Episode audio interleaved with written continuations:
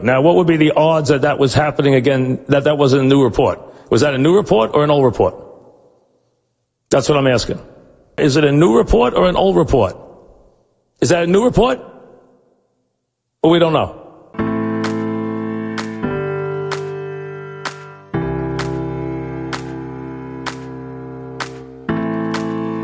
A seasoned sports fan teams up with a millennial, opinions may vary, but the debates assuredly won't disappoint.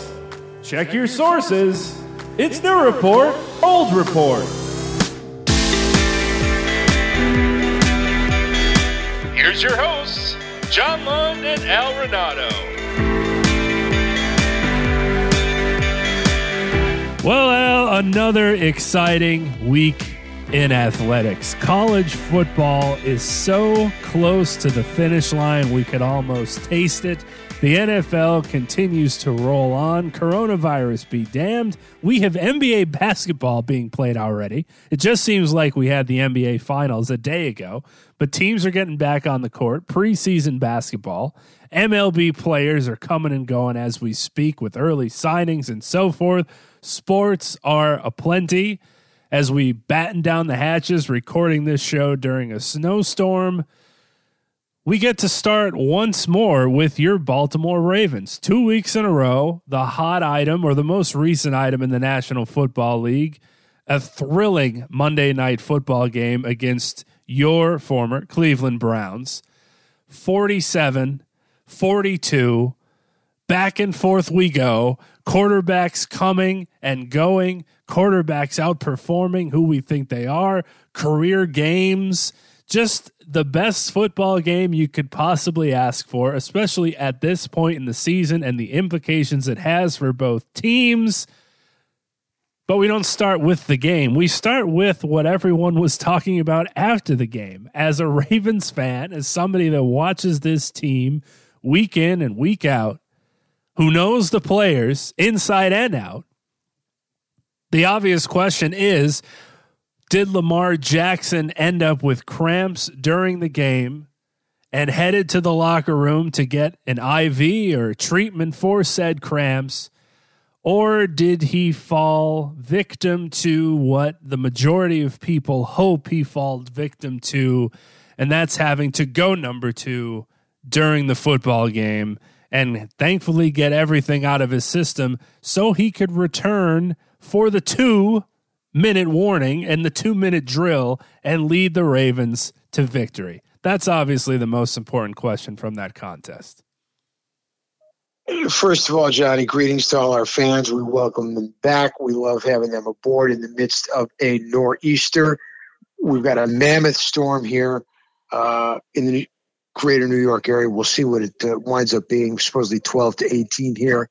Cold, windy, lots of snow. We're inside. We're hunkered down. We've got our sports. And my Ravens come off a seismic Monday night win. And I have no idea in answering your question. I haven't got a clue whether or not, according to the morning men, he pooped his pants. According to everybody else, including Lamar Jackson, he cramped up. Who knows? I don't know. I don't care. What is most important is the fact that it was a remarkable football game when we all could use it, a standalone game on a Monday night that was huge for both teams in the AFC and in the AFC North as the red hot Browns come back and lose a heartbreaker and drop to nine and four. Uh, two games behind the Steelers, who now lost two in a row. And my Ravens jump up to eight and five and right in the playoff hunt with a chance to go 11 and 5 considering the rest of their schedule which is Giants, Bengals, Jaguars. So no reason to expect them to not go 11 and 5 against that competition despite their covid issues. But it was a incredibly entertaining game. It was a back and forth game just when you thought one team had taken control, the other team bounced back. Both quarterbacks played very, very well. Three of the five quarterbacks from uh, the big quarterback draft of three years ago. Obviously, Baker Mayfield going number one. Um, Sam Darnold, uh, struggling with the Jets. Josh Rosen, parts unknown. And the Bills quarterback now playing incredibly well. Uh, and the Ravens quarterback, last year's MVP, after struggles uh, in some very tough losses here where he was a turnover machine, played mistake free football on Monday night, did it in a fashion that you cannot do forever in the NFL, running a lot, throwing very little. Uh, yours truly, as you know, has been very critical of him. That he doesn't throw well from the pocket, straight drop back, miss some big throws, some wide open throws uh, that were huge in that game. Uh, that cost possessions and put the Browns offense back on the field. Ravens defense, bad sign for them, wore down again. Very similarly to the way they wore down against the Titans in a game that they were complete control of, gave up a two score lead, lost in overtime, couldn't get off the field. Same thing basically happened against the Browns. 34 20 lead, long drive, can't get off the field, touchdown. They go for two with a couple fourth down conversions, make it. Short possession for the Ravens. Browns right back on the field. Quick drive, touchdown. They take the lead, and then came, how should we call it? Uh, the cramps uh, that were suffered by allegedly, according to him, not allegedly, but according to him, uh, the MVP. He's nowhere to be found, according to the sideline reporter. Browns are on their way to score. Ravens get the ball back now, and they get the ball back behind with Trace McSorley at the helm. And uh, lo and behold, he takes them down the field with a big third down completion. And after his first possession, or first series, when he made a great throw to Hollywood Brown, who on a quick out for a first down, if you look at the play again, which much may have gone for, you know, another 40 or 50 yards uh, in, in, terms of where he was in the field versus where the defense was. But he drops it, his third drop of the night. And McSorley gets the next possession. He leads them down the field. Looks like they're in position to continue a march for potentially a game winning score. And lo and behold, on a third and four, uh, when he cuts, he falls down, slips, wrenches a knee. We don't know, at least I do not know what the extent of that injury is. But the bottom line is the Ravens had no quarterback coming on fourth and five. And out of nowhere, at the two minute warning, he comes out of the phone booth. And uh, on fourth and five, the rest is history. Lamar Jackson scrambles, uh, has two guys wide open in front of him. He could run, he could throw. They come up to defend the run. There's Hollywood Brown. This one he catches. Touchdown, two point conversion. Browns go down the field in about three seconds. Uh, thankfully, they left the Ravens enough time. And that leaves it to the greatest kicker in the history of the sport. Uh, did you ever think for a second, for a second, did you ever stop and think that Justin Tucker might miss a big kick outside of 50 yards on a Monday night? He's only six for six outside of 50 yards on Monday night in his career. 90% all time, all time leading percentage kicker in NFL history. And with all due respect to the great Jan Stenerud of my childhood, look him up. Uh, the great Adam Vinatieri of your childhood and your adulthood, who's been terrific. This is the best kicker in the history of the sport. Because keep in mind, folks, this is 90% career. We're 10 years in now. And this is not Morten Andersen kicking off a turf. This is not Morten Andersen kicking inside. This is not Adam Vinatieri kicking for the Colts inside. This is outside a minimum of 11 games a year. Eight in Baltimore, one at Cincinnati, one at Pittsburgh, one at Cleveland, at least every year, 11 of 16 at those venues. Outside, cold, windy, snow, grass, 90% career. And we're not talking about 30 yarders. We're talking about everything from 60 and in. He is the best kicker I've ever seen. He's the best clutch kicker I've ever seen. And when he came out there at 55 and he gave it his little, you know, line up with his arm, that's it. That's it. It's over. He never misses a big kick. Never. Doesn't matter how far it is. He is the greatest kicker in the history of the sport, and no one else is close. It's absolutely amazing how great this guy is as what he does and what he does. And a result, the Ravens back to eight and five. Uh, the Browns saying a lot of people saying, "Look, yes, a loss, but the Browns are here to stay. This is a different Browns team." Uh, Baker played well despite the interception. The thing I would be concerned about for the Browns was their defense or lack thereof. They couldn't stop the Ravens. They couldn't stop Lamar. And they still have the Steelers. Um, they will make the playoffs. But the question becomes what about their defense? And that really, they got pushed around. They got pushed around with the Browns running the ball. It wasn't just Lamar. It was, you know, Gus the Bus. It was Dobbins, the rookie from Ohio State. Brown, Ravens ran the ball incredibly well. And the concern on the Raven end has got to be their defense because their defense has failed to hold leads against the Steelers, against the Titans, and again on Monday night. But it was an extraordinary game, entertaining game. I was thrilled. And obviously, you can talk about the ending and what it did to the world who bet on that game.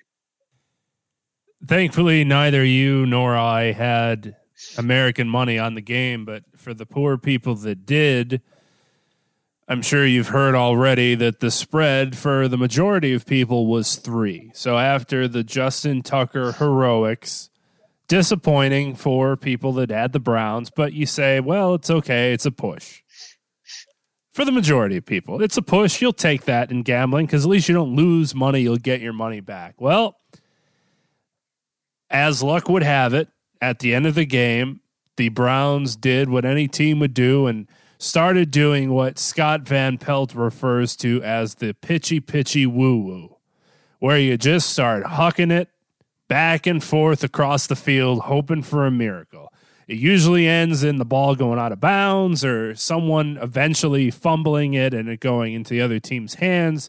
The worst case scenario, though, especially for betters, is when you just keep going backward and eventually run out of real estate to do so. And after Baker Mayfield got the train rolling, throwing it like 15 yards backward, just wired it back there, that really got things going to where it ends up with Jarvis Landry with just no real estate to go in the back of the end zone, and he just goes out of bounds. Safety to end the game.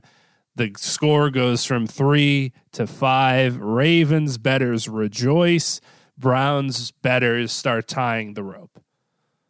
And then who comes on right after the game? Scott Van Pelt. They got the camera on him and he can't help but just laugh. And stanford steve just laugh because everybody knows what happened. It was unfortunate for some certainly in that instance. And shockingly i wasn't on that though i did take the under for the game because we heard it was going to be windy and the conditions and they can't throw anyway. Lamar's not throwing the ball and Baker's up and down when he has a good throwing game. So take the under 46, which the Ravens covered by themselves. So a great day of gambling for a majority of the folks out there in the world. We just move on from that and move on from the game. But you mentioned a couple key points from the contest being that the running game for the Ravens was certainly there. That is something that they're just going to have to hang their hat on. And you mentioned it too. That's not a formula you'd like to see, it's not a formula that you're going to build long term success on. But I'll tell you what, if you get in the right scenario in the playoffs against a team that can stop the run, you just say, hey, have Lamar go out and play backyard football and see what happens. See if he could put together a performance like he had against the Browns, where he was just unstoppable with, with his legs. He was just basically going back into the pocket for show.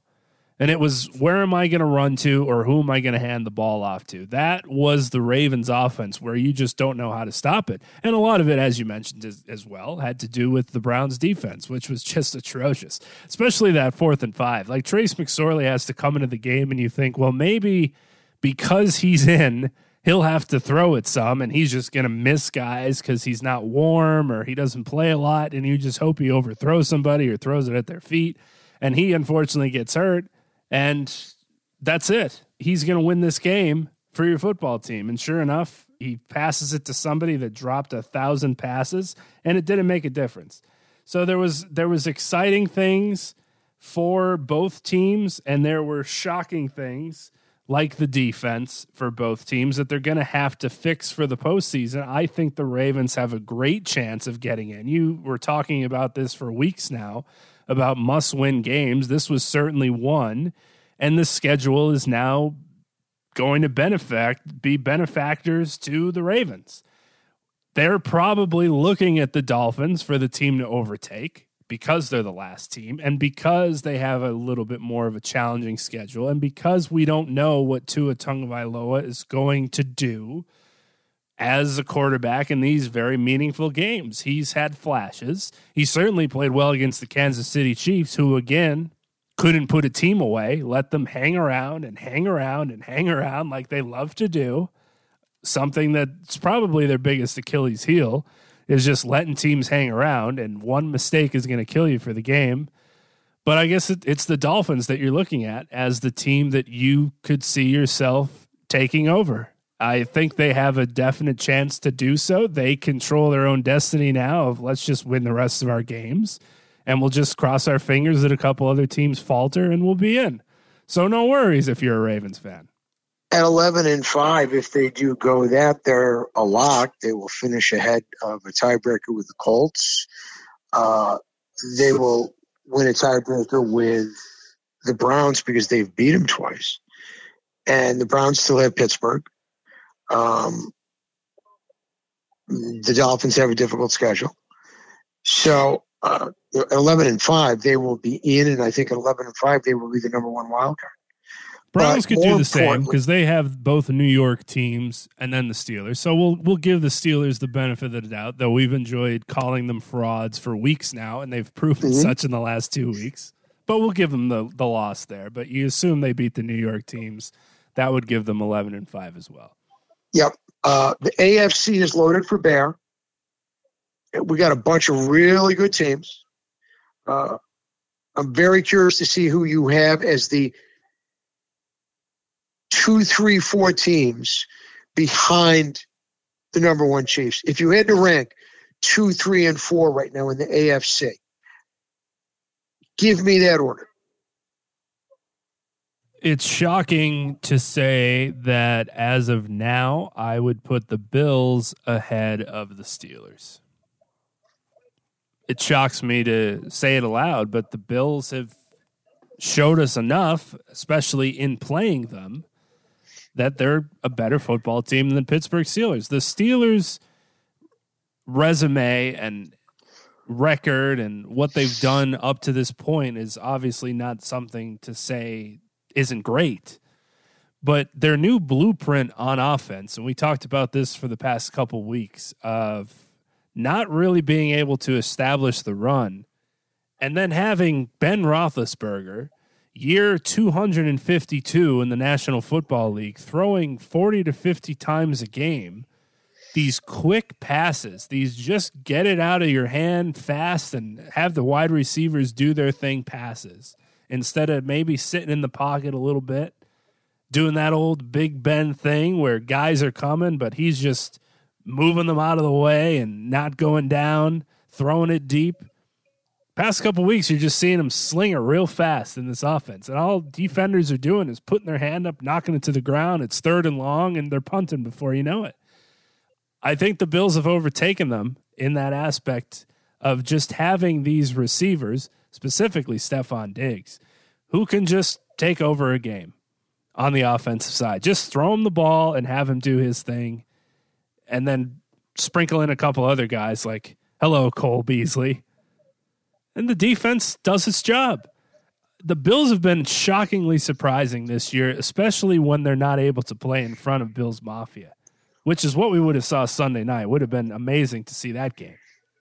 The Bills fans going against the Steelers and a handful of terrible towels. Been able to be in the building, so apparently they have devoted a great deal of effort uh, in seeking out uh, Nick Wright from FS1 and formerly from uh, Mad Dog Radio and his committee, who have continually disrespected the Bills. And I had uh, emailed Nick earlier in the week uh, asking him that uh, if the Bills win this game, uh, are they moving up a tier in the eyes of the committee?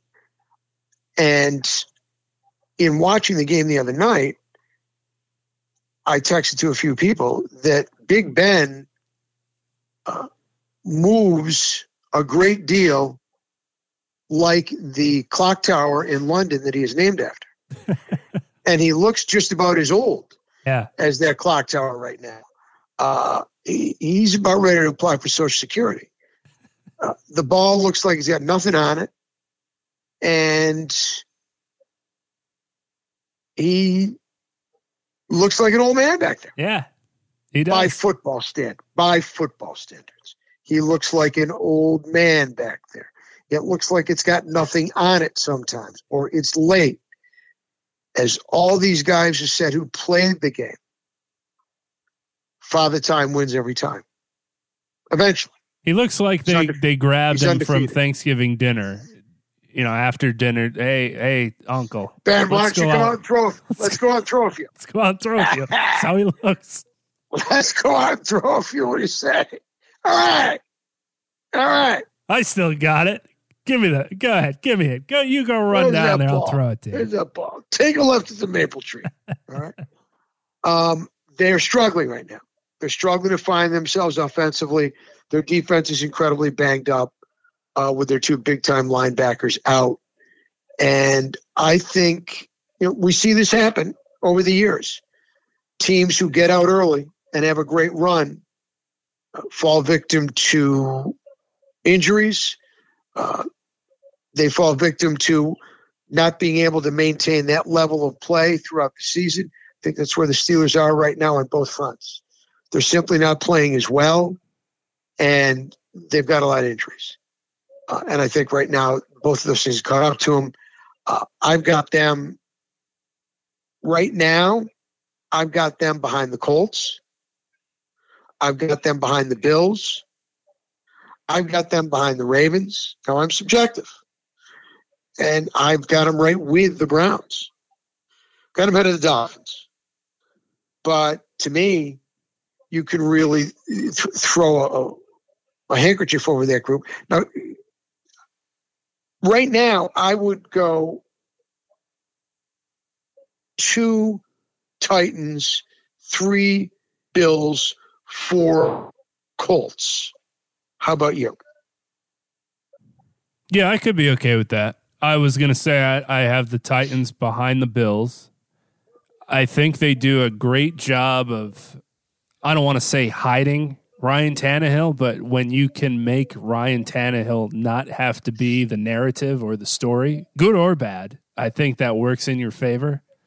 And having Der- Derrick Henry run the football the way he does and just take a game over is incredible to watch each week. You think there's no way he could possibly. He only has 80 yards, and it's the fourth quarter, and before you know it, you blink two more touchdowns. He's up to 160 somehow.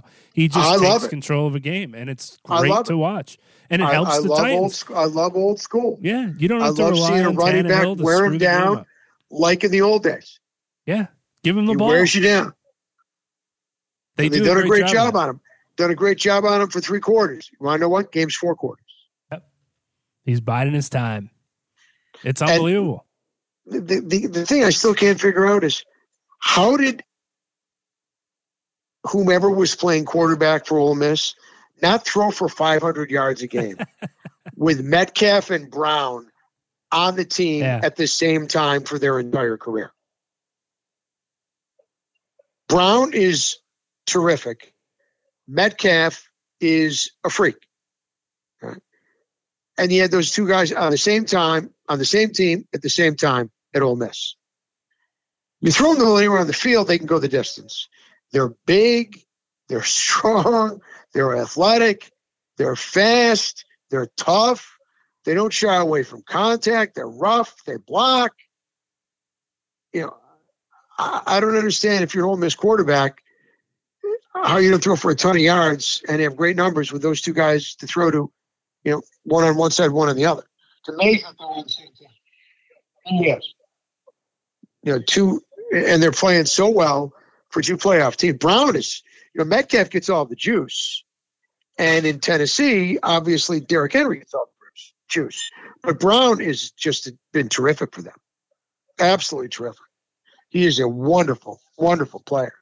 Um, the team that has kind of slipped through the cracks here, because probably the much maligned uh, cowboy quarterback with the thin tie and the 27 kids is running the show.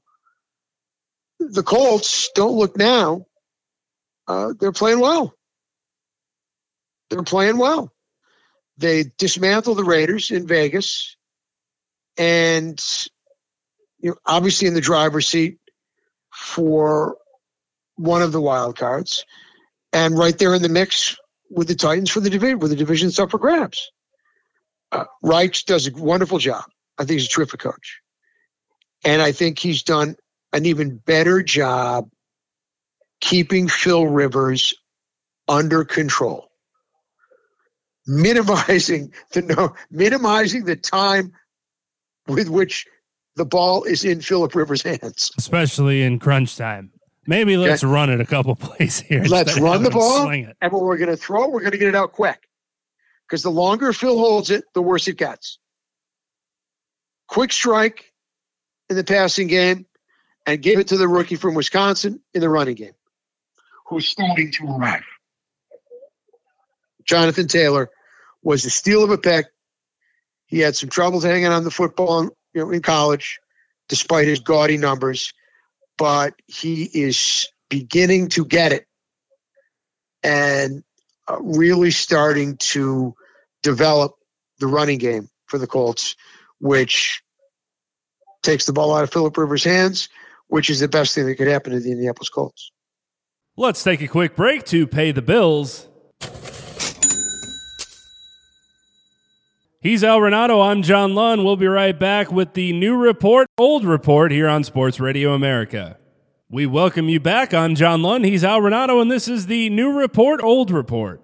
NFC, we actually have some late action, excitement, maybe we'll even go as far as to say, in America's favorite conference, the NFC East.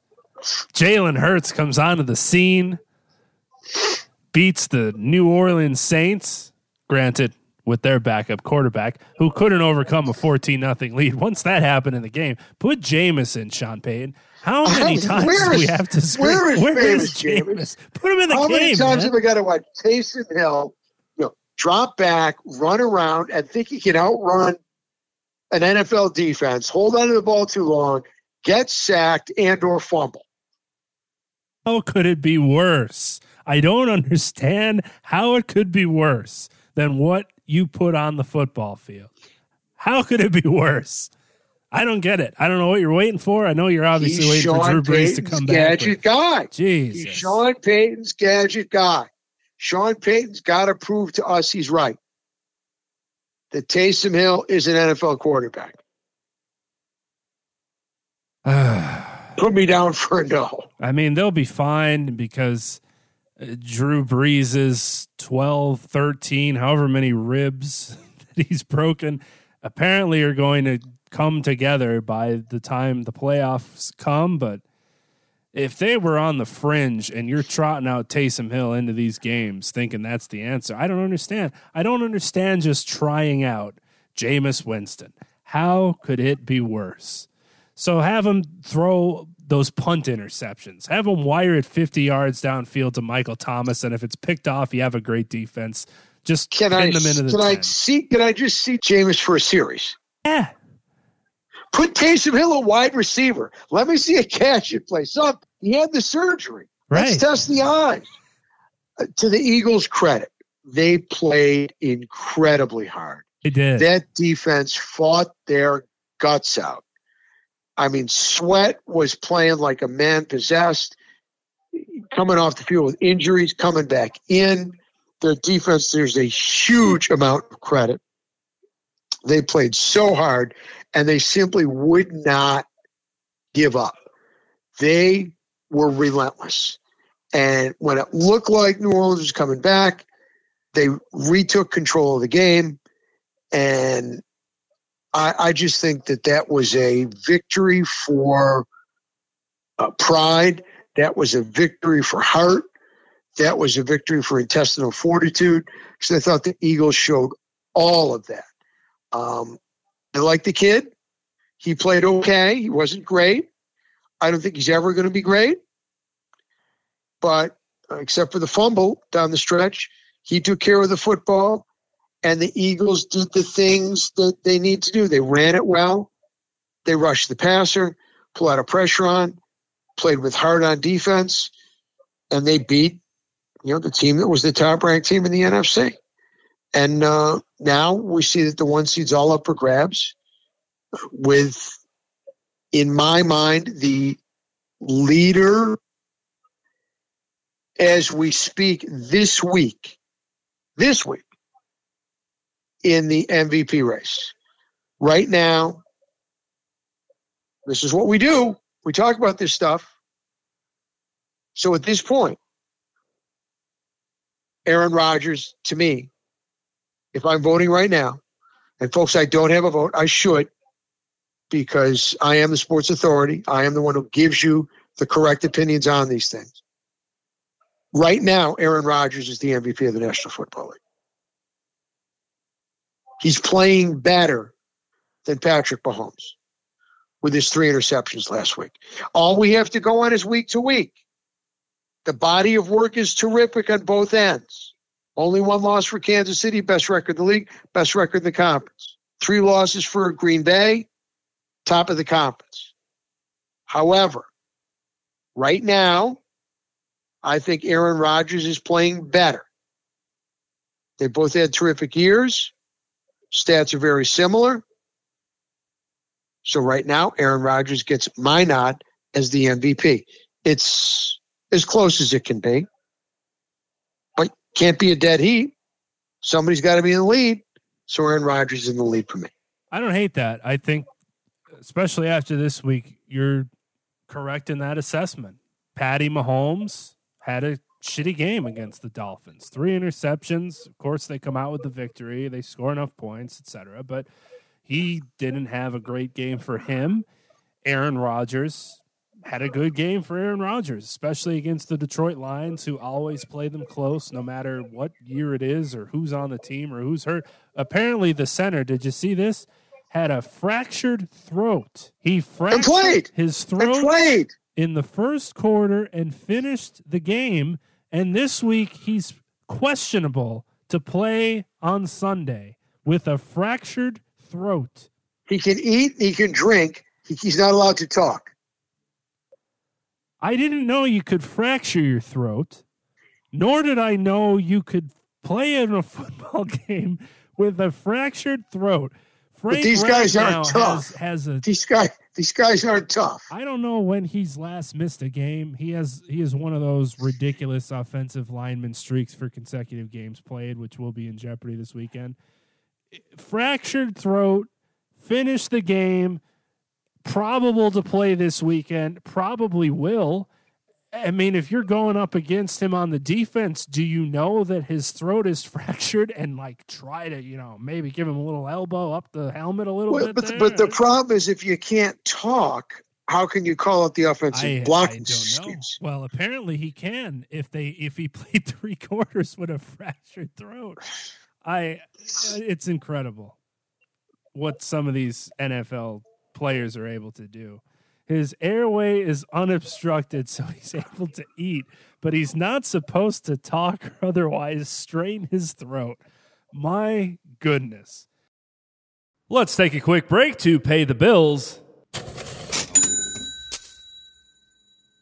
He's Al Renauto. I'm John Lund. We'll be right back with the new report, old report here on Sports Radio America. We welcome you back. I'm John Lund. He's Al Renauto, and this is the new report, old report. This week, interestingly enough, not just in the National Football League for quarterbacks winning the MVP, this week really put a wrench in our Heisman playing for the trophy game in the SEC championship when we pegged the Florida Alabama matchup, the whoever wins wins the Heisman, until Florida went out and shit the bed against LSU with just randoms from the street playing in this football game because of injuries, because of coronavirus. They're just trotting out anybody they could find onto that football field. It's a little bit foggy. Conditions weren't the greatest. We know that Florida wasn't packed. Dan Mullen couldn't pack the swamp like he wanted to do when they lost earlier in the season. He said, Well, I hope we could get fans to pack the swamp for the LSU game because that'll mean something. They still had half the place full. That didn't matter because they played like garbage.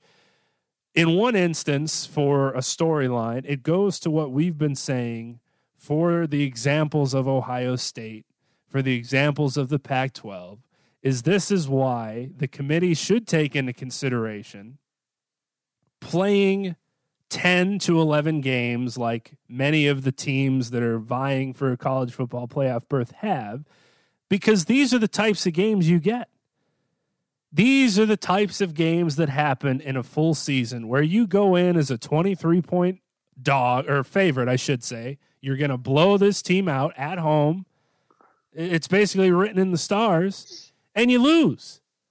Now they'll say, well, one of the players threw the shoe of the opponent and we got a penalty and that kept the drive going. You were playing like trash, man. Dan Mullen. Game was tied. With your excuses. The game was tied. You didn't lose the game because some kid stupidly threw a shoe.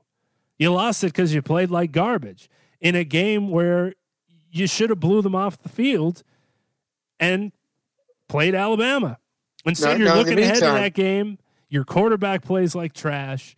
That the Heisman storyline that we built up, The Kyle, here Heisman's out. go. The Heisman is gone. It's gone. It's Heisman's over. gone. It's That was gone. it. He threw it away. You threw it He'll away. still get the. He'll probably get the invite to New York, you get the invite, but, but, the Heisman. The Heisman is threw it gone. away. But that In the just goes to no. show you overall that if you play a full season, these games can happen, and they've That's happened exactly in right. Ohio State several times in the past That's exactly six or right. seven years. That's exactly right. That's exactly right. You know how? Why Ohio State, not USC? Mediocre schedule, undefeated. What's Ohio State? Who they beat? Indiana. That's it. That's it. If USC Oh, well, wins, USC if played USC too beats Oregon, games. They played too close of games. They were too close to call. They didn't beat them by enough. What? no losses. No losses in the Pac-12. So if they beat Oregon in the Pac-12 title game, why aren't, why aren't they in the mix? Not even close. the surprising part of that loss, we mentioned what it means just in regular college football seasons, why games matter because you could lose a game like this. Here we are pegging the Alabama game and as the Heisman game and the college they could maybe get in the college football playoff. You don't even it doesn't even matter because you lose this one. The interesting thing was when the college football playoff rankings came out and Florida just dropped a little they're still seventh after that loss. To which Nicole Auerbach asked the chairman of the college football playoff, Hey, man, what's the point of even playing the games if that's what gets done to Florida after such an egregious? They're still in the top 10. They're seventh. The spot. They dropped a spot, but you you don't go behind Georgia. You don't go behind Cincinnati, who didn't get to play because of coronavirus. They get penalized and fall down. I, again, you'll just be pulling your hair out to your bald trying to figure out what the committee does, but it was disappointing for some of the chaotic nature or look forward to that we would have had heading into this weekend because now the only storyline is what we've been talking about and everyone has. It's just now upon us. This Clemson Notre Dame game is the big headline for this weekend because one team, to me, and hopefully to most, is guaranteed a spot in the college football playoff. I think it's the winner, no matter what. I'd say if it's Notre Dame the winner, they're 100% and no question. Clemson I wins, think- I think they're in. Clemson loses. That's the, that's the interesting discussion because we all assume, well, Clemson's going to beat them. You know, the, constant talk is, well, if Notre Dame loses a close game, if, what if they get blown out? Well, what if Notre Dame wins again and puts Clemson at the two loss mark, the two losses against Notre Dame, and no real landmark go to wins? No, Miami is no longer the highlight of your season. North after they got Carolina. wrecked by North Carolina. North Carolina's their best win. And North Carolina beating or almost beating Clemson last year. If you even want to go back that far, they were the team that gave them the best run. They didn't get to play Yep. North Carolina, so they can't even have that on their resume. So um, there's really nothing there for Clemson in terms of you know gaudy victories. Um, Notre Dame would be it. And if you lose to the best team you played twice, and you haven't really played anybody else of note, even though you've played a relatively full schedule, San Antonio you get in. So what does that leave you with? That leaves you with Texas A&M and one smoking loss to Notre Dame. And do you want to see them play again in the one four game? It, it's you know it, it's not pretty, not pretty. Now, if Clemson wins, it takes care of all that, and we get what we talked about before: you know, Alabama win or lose, Ohio State, Clemson, Notre Dame. Once beaten, once beaten. Uh, probably undefeated and probably undefeated. And you got your big four, four national teams, four national names, four big time programs. But are we getting tired of Alabama and Ohio State and Clemson being three of the four being three of the four spots in the final four year in, year out, year in, year out, year in, year out? It does get tiresome. Well, not if you work Regardless for of what- ACC Radio, Al. This is great. regardless of what they do. I.e., you know, Clemson losing two games, Ohio State playing six games. Um, and we got other teams out there playing full seasons. You got Cincinnati going undefeated. When you got uh, Coastal Carolina going undefeated.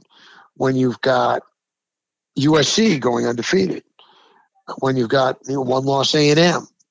Granted, lost the best team they played, lost to them badly. It's Alabama.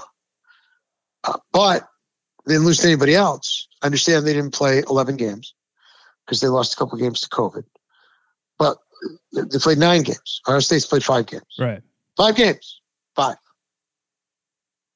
Cinco. Cinque. Five. And they're going to get in. Yeah, If they I, beat I, I the Jour- wonder if too. If they beat, if they beat the journalists for Northwestern, Which they're going to get in. Texas A&M would have been even more interesting had Florida not shit the bed against LSU because they beat Florida after the Alabama game. Florida at the time was ranked fourth. If Florida gave Alabama a run for its money without the loss to LSU, I wonder if the committee reconsidered putting Texas A&M ahead of Ohio State based on their resume only being the loss to Alabama, beating Florida, running through the SEC. Now, granted, there weren't a lot of as many powerhouse teams necessarily. I don't think so. Is. I don't think so. It doesn't seem like it. It seems like this year's gauge is solely based, basically, on the eye test. It's we like these teams. Six six and zero conference champ, Big Ten. Yep. You're in. You're in. Right. We Yeah. like these teams visually. It's unfortunate, and we've been talking about it for weeks that this wasn't the year that they tried at least six teams in a playoff. How is Iowa State ahead of USC? exactly. How is Iowa State ahead of Coastal Carolina exactly. Why? with two losses in the Big Twelve? You'll pull your hair out trying They're to think lose to Oklahoma. They're going to lose to Oklahoma. This has not been, and I understand it's it's a difficult season um, between the virus where teams have lost games Teams haven't played games. Teams haven't had the full complement of players. But the committee has done far and away the poorest job they've done. Uh, in in terms of the way they've structured the four and their reasoning and their movement or lack thereof after losses for big teams or wins for uh, the group of five. There just hasn't been enough attention paid to how tough it is to go an entire season where you play all your games and go undefeated, or even a great one loss season versus being 5 and 0 or 6 and 0. Big difference. And it's 5 and 0 or 6 and 0 against an incredibly mediocre schedule. Talking one about the fact that it's the Big Ten. The only team they played as good as Indiana, and he barely beat them. So, yeah, the eye test, they're loaded, ton of talent. Heisman Trophy candidate. He'll be a top draft pick. But, but, uh, I, you know, But they get it if they're, they get it if they're three and zero because they look good. just be honest to people. That's all they want to hear. It's just be honest to people. Instead of Gary Barta just getting up there every week and, and making sure we all know that the committee watches a lot of football games. Yeah, we get it, dude. The co- so the committee watches the football games. So do hundreds and hundreds and thousands and thousands of not just people that get paid to college, cover college football, but people that like their their lives are college football. They're watching the games too, man. Just come The out and thing- say this is what we're doing this year and be honest about it. The eye And the test other- is what's going to carry this year's college football playoff rankings. Just tell people that. It's okay. The other thing that's getting frustrating is, and I've always been for, four, four, four, four, four. But they're putting us in the position of having to watch three of the same four teams every year. Right. Do we really want that? I don't know if I do. Well, how about today, the early signing day? Look who the top 10 teams Of were. course. It's the Of course. same names every year. Same names every year. and I'm I'm starting to believe, and I never thought I'd say this. I'm starting to believe in six. I'm starting to believe in three against six, four against five, buys for one and two, and then we. Because I can always find a way for six into the argument. Eight, no. Six, yes. Give me your pick in Notre Dame Clemson, the rematch before we leave our friends. Here is where I can't get away from when I look at this game. It's what benefited Notre Dame in circumstances that you don't usually see. You had the first play of the game go for a 75 yard touchdown run for Notre Dame, 7 nothing before you could blink. You had, as part of Clemson's three turnovers, one of them a fumble that immediately went for a touchdown. That made it 2010 Clem- Notre Dame at the time. Next drive for Clemson, another fumble, which led to a field goal. Now, the knock is, of course, Ian Book fumbled the football two inches away from the end zone, which Clemson didn't capitalize on, but it still happened. The defense being healthy is the main storyline for Clemson. And from what I've heard, it will be close to, if not 100%. That should maybe make the Clemson fan base a little bit easy, not as uneasy, because that's what the turning point was in the game. DJ Uiagalelei threw for a record against Notre Dame at the quarterback position. Trevor Lawrence passing won't be what makes or breaks the game because he could easily do that. I mean, not easily throw for 400 yards, but easily have a good passing game. What he'll bring is the RPO and them running the football with him and through him, something they didn't do in the first game because DJ had his shoulder banged up. They didn't want to run him as much. What's thrilling though is Ian Book is playing the best football of his career.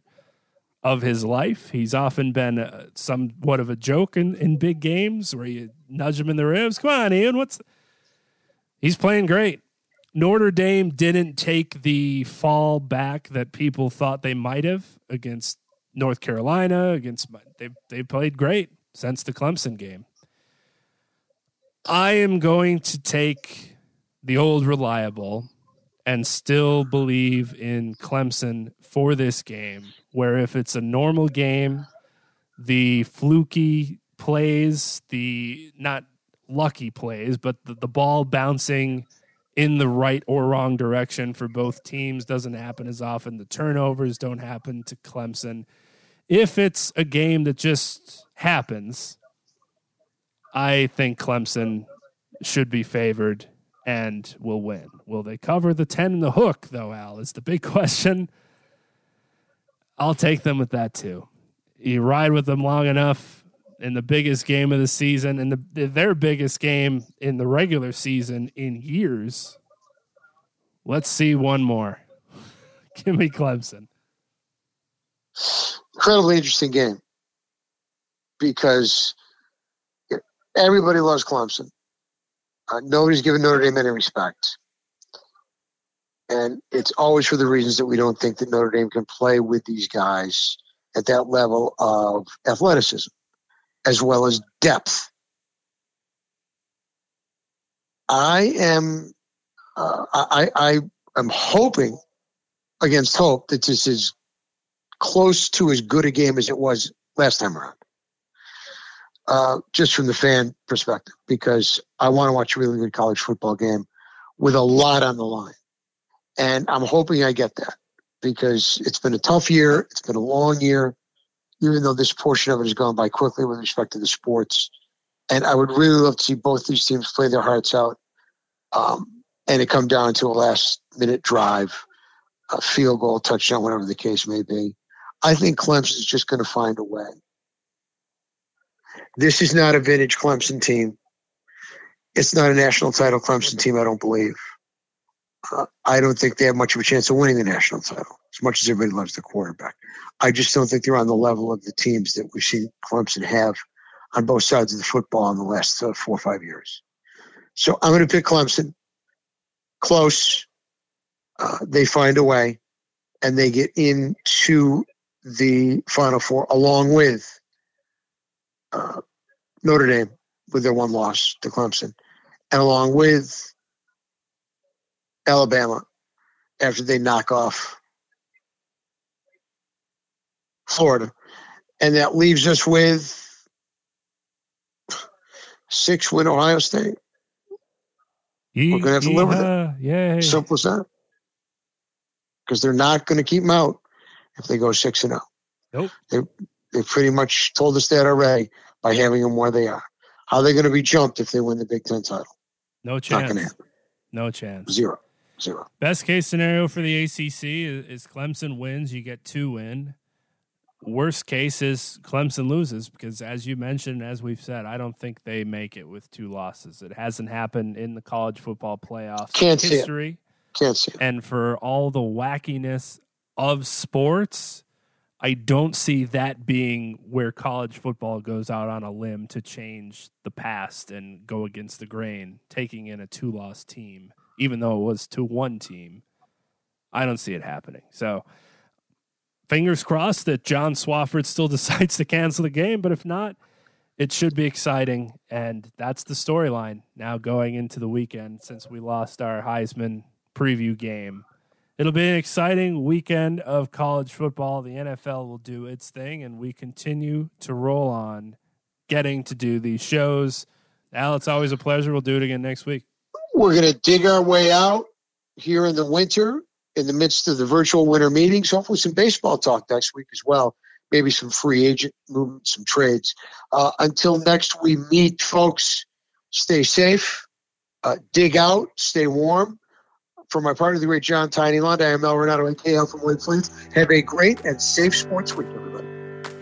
We'll be back 8 p.m. Eastern Time here on Sports Radio America. You can listen at sportsradioamerica.com and interact with the show there as well, or find us on the TuneIn app by searching for Sports Radio America. You can also follow John Lund under the same handle on Twitter at London Bridge. Thanks again for listening.